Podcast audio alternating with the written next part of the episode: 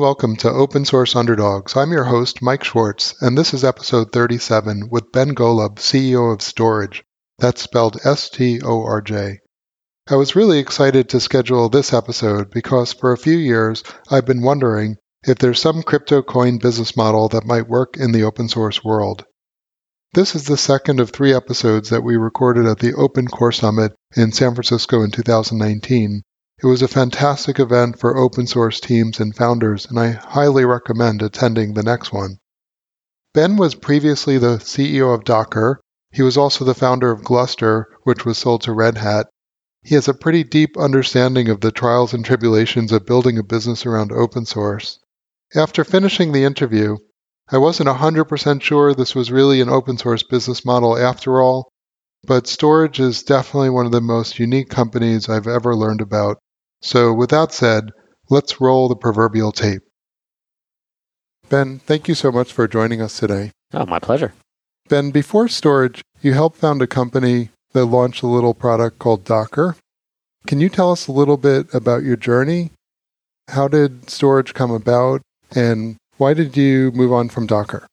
Oh, great. Yeah. I've uh, now been at uh, eight startups for a CEO, so I'm a glutton for punishment. I actually started my career doing uh, international development. So my first failed startup was a business school in Uzbekistan that had a business model which was, I think, you know, teach people how to read a balance sheet and then democracy will flourish. And that didn't quite work. But uh, from then on, I've been involved sort of in, in sort of the first version of the web, ran a number of businesses at VeriSign, uh, was CEO of Plaxo, then CEO of Gluster, which we sold to Red Hat, and then ended up at uh, what was dotCloud and eventually became Docker uh, right at the time that Docker had this crazy notion of taking a container that we used to run a PaaS and said, hey, can we make this available to the world?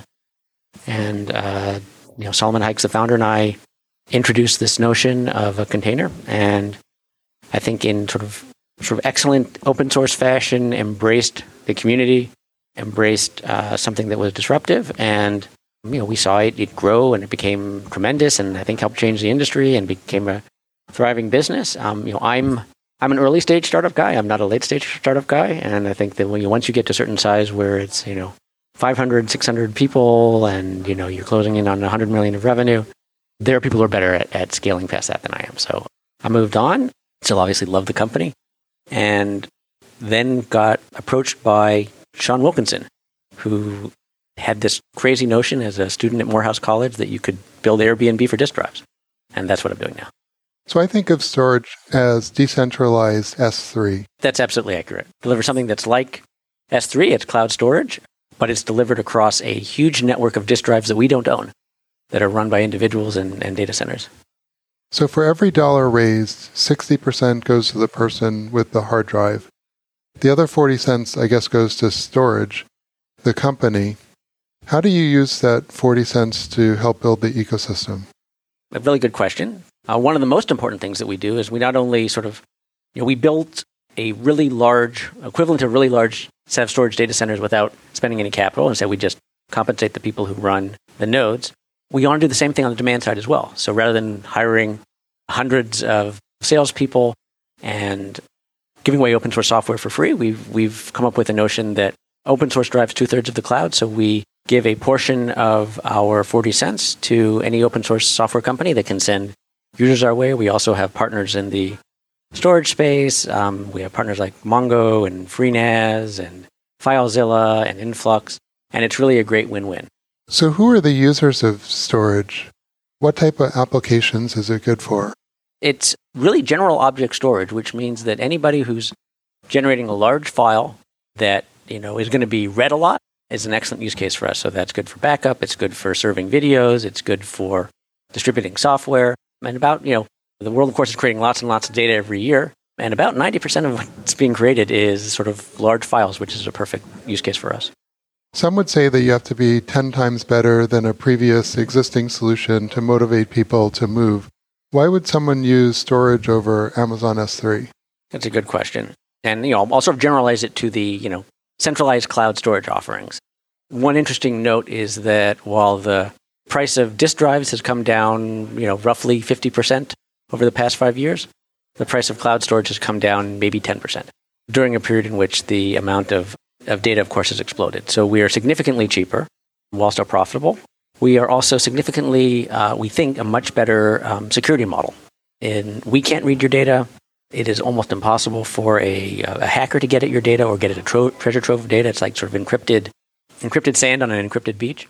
We also happen to be faster, and we happen to be 100% durable and at a significantly lower price. So what we've found is there's almost a sort of an insatiable demand for people to try us out. Now we're early, right? So people are dipping their toes in the water using test data first or, you know, low value use cases, but we think when they see what we're doing, they'll be they'll be here.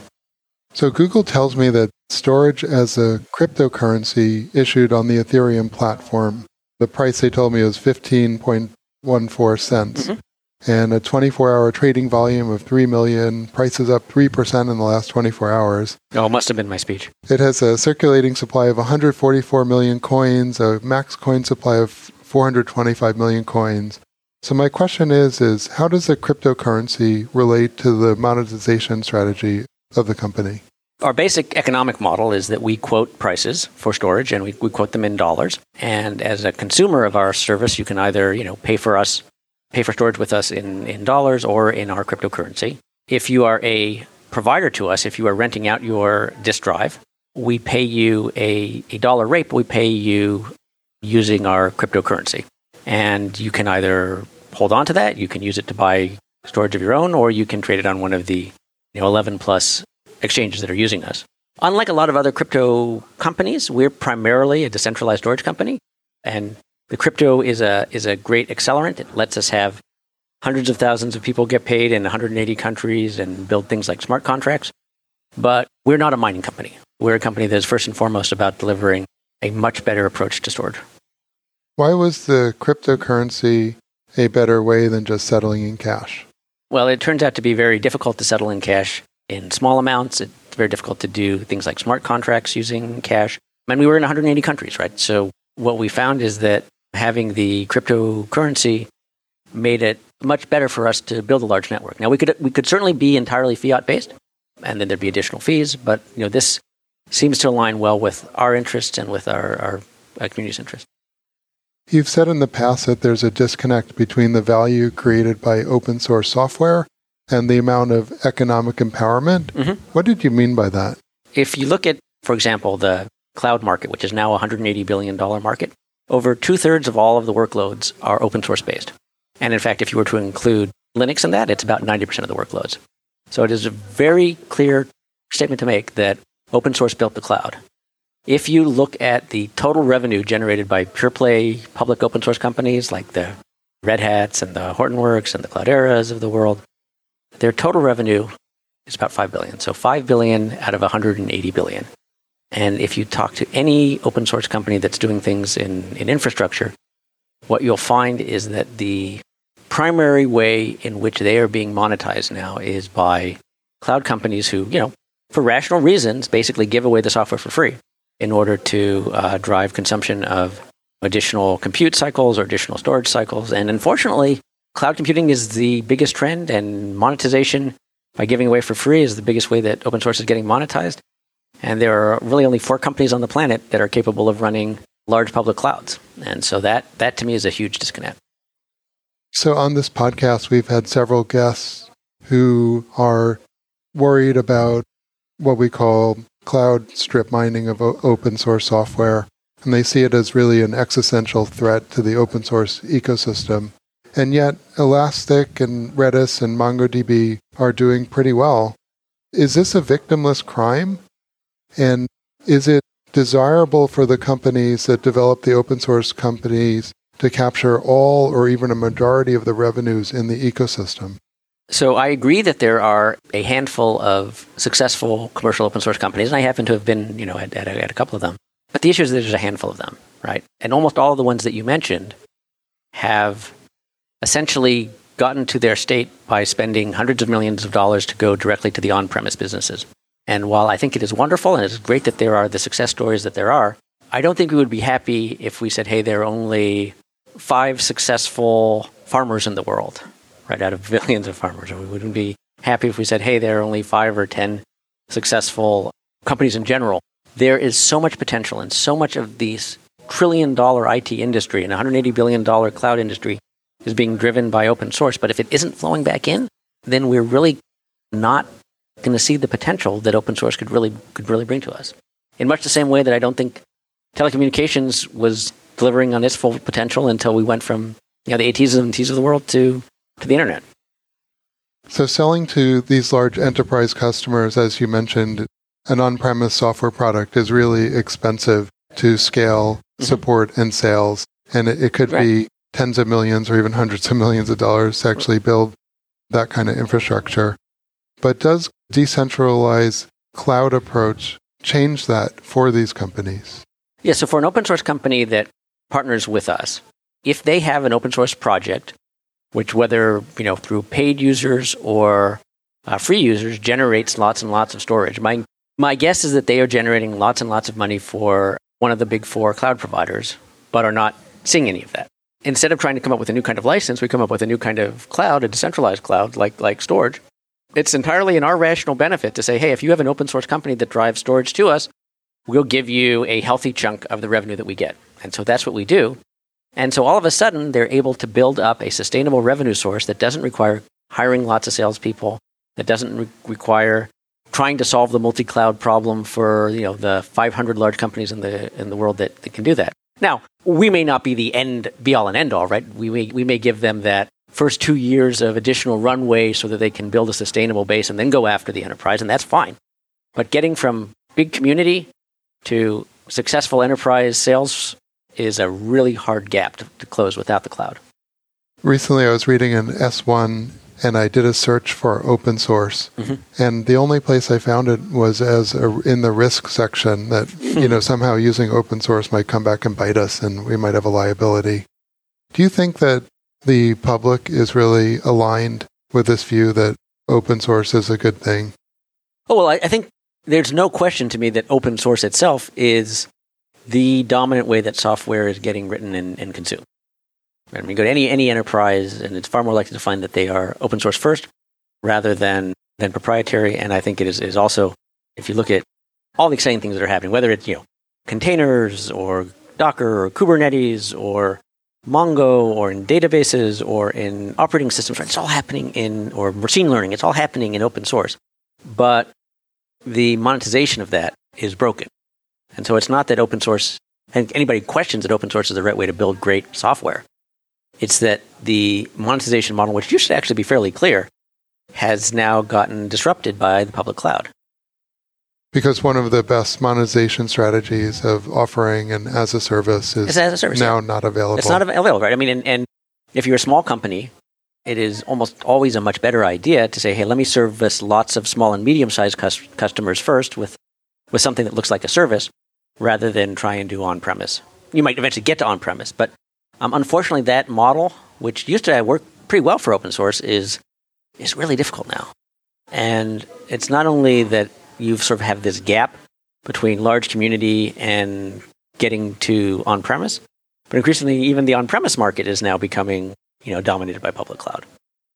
Do you think that using the open source development methodology material materially contributes to the business? So it really depends. I, I like to say, you know, open source is uh, not a strategy. You know, it's a tool, and you know you have to find the right approach to open source that matches with your business strategy. But you know, if your if your strategy, Docker certainly could not have happened had we been proprietary. We could not build a huge ecosystem and get so much usage and integration if we were proprietary.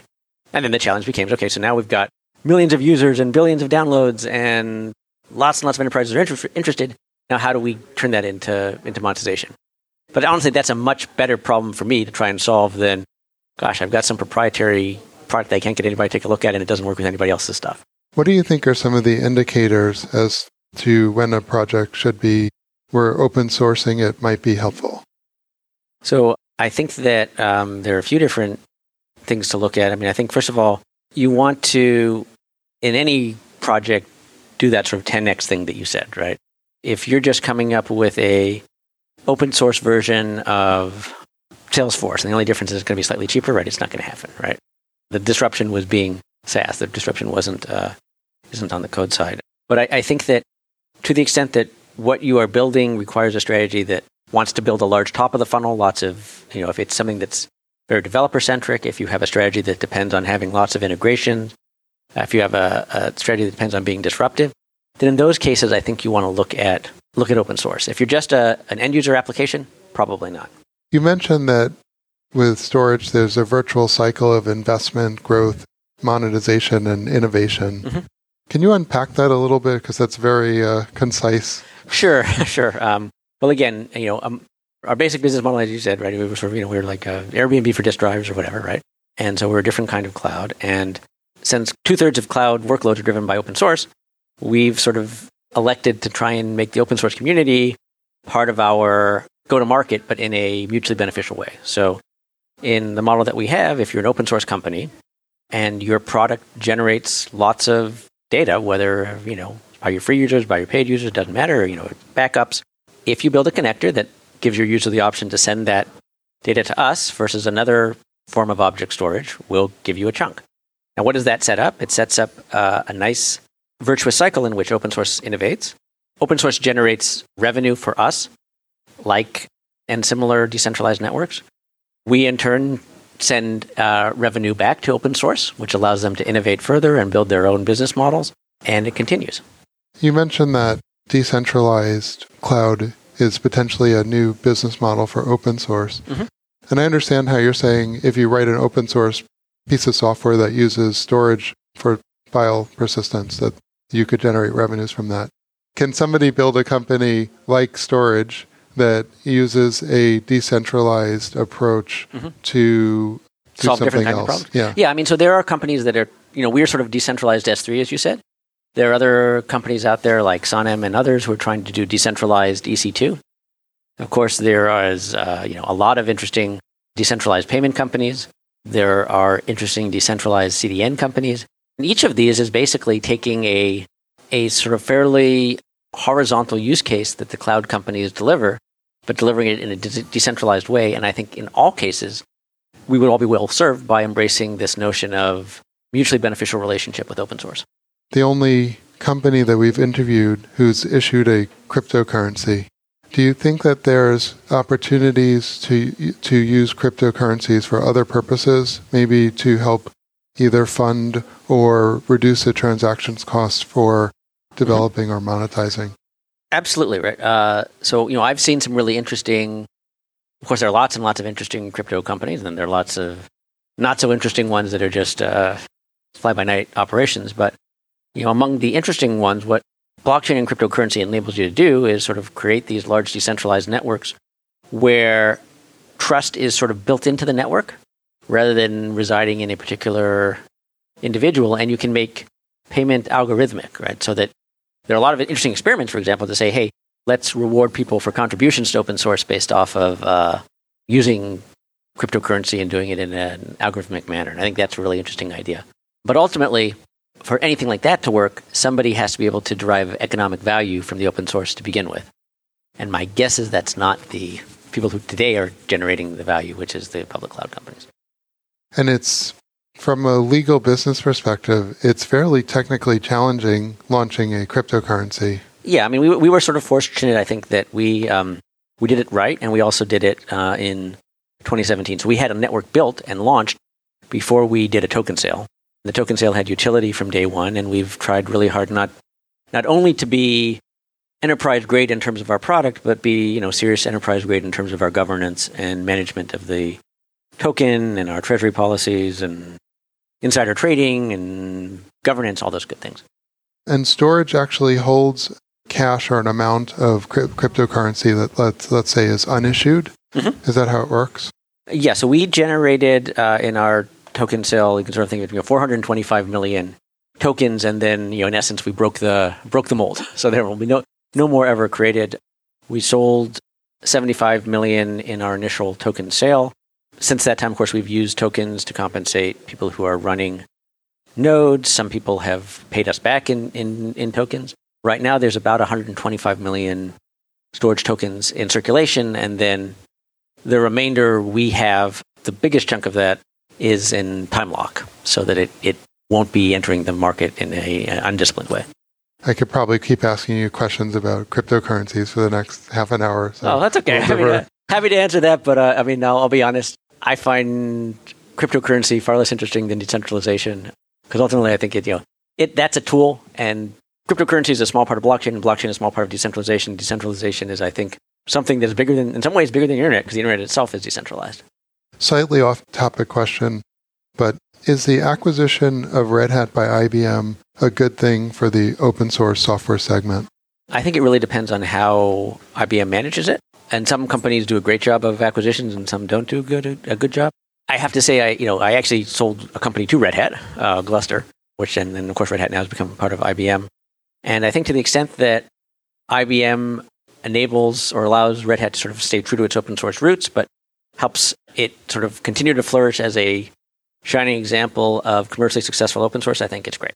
I just, you know, personally, I, uh, you know, last year I was able to say, hey, it's fantastic. We now have more than Red Hat as an example of uh, public open source company. You know, Red Hat and and Hortonworks and Cloudera and MuleSoft and uh, you know now MuleSoft has been acquired and Cloudera and Hortonworks have combined and Red Hat is now part of IBM, right? So it's actually you know Elasticsearch entered, but you know there's there's fewer public uh, open source companies. Right. So net net we have less. Yeah, yeah, and, and of course the largest one is now no longer independent.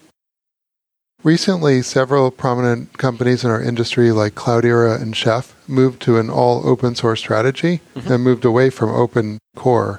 Do you think open core has peaked and will move back towards a mo- more truly open source model? Well, it's interesting because I think I think on you know on the one hand you've seen some people become more permissive with their licensing, and then you've also seen other companies become more restrictive, right, and come up with sort of new licenses to deal with the cloud era, not cloud era, the cloud era. And I don't have a dog in that fight, except I think that the answer to monetizing the cloud isn't a new kind of license. I think it's a new kind of cloud. And that, that's where we kind of come from. Because ultimately, yes, you can add value into open source by making it better for large enterprises, whether it's through you know proprietary modules or whether it's service or support or subscriptions or packaging. And I think those are all kind of variations on the theme. What we need to do is find a way that you can make open source monetizable for large numbers of small and mid-sized companies or even larger companies that are running in the cloud.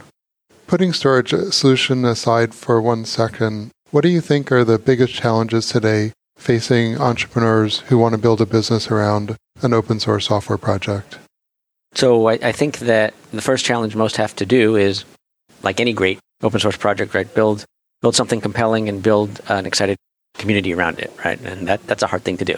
I think that what they then need to figure out is how do they build a sustainable business model that can carry them from the time they have a really big community to the time that they have a sustainable economics. And along the way, it gets really difficult. Even if your community is successful, how do you how do you manage your community? How do you monetize? How do you make it possible for people to participate in your community um, without sort of undermining it? And how do you, you know, how do you avoid sort of going down the point where all that you get from the large companies is charity?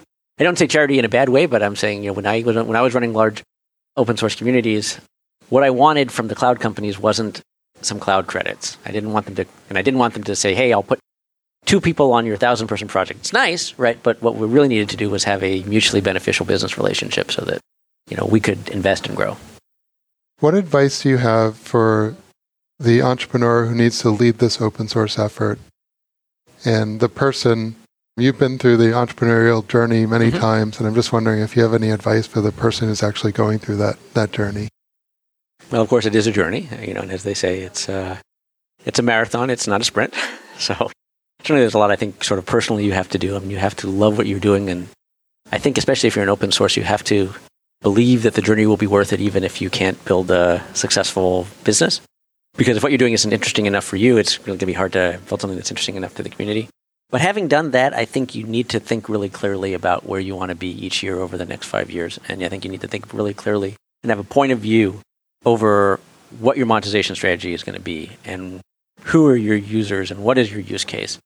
And I think far more startups fail because they don't pick a direction than because they choose the wrong direction.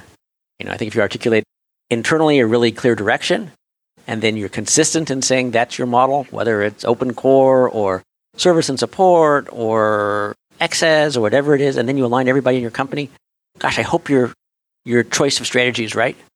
But even if it's slightly wrong, at least you'll all be running in the same direction and you can change and you can change course. The worst thing that I've seen in startup after startup after startup is they don't pick a direction. And so everybody runs in five different directions and they, they know they're failing, but they don't know whether it's because one of those is wrong or because all of them are wrong or just because they're spread too thin. Ben, thank you so much for taking the time out of the conference today to record the podcast. Great questions. Thank you.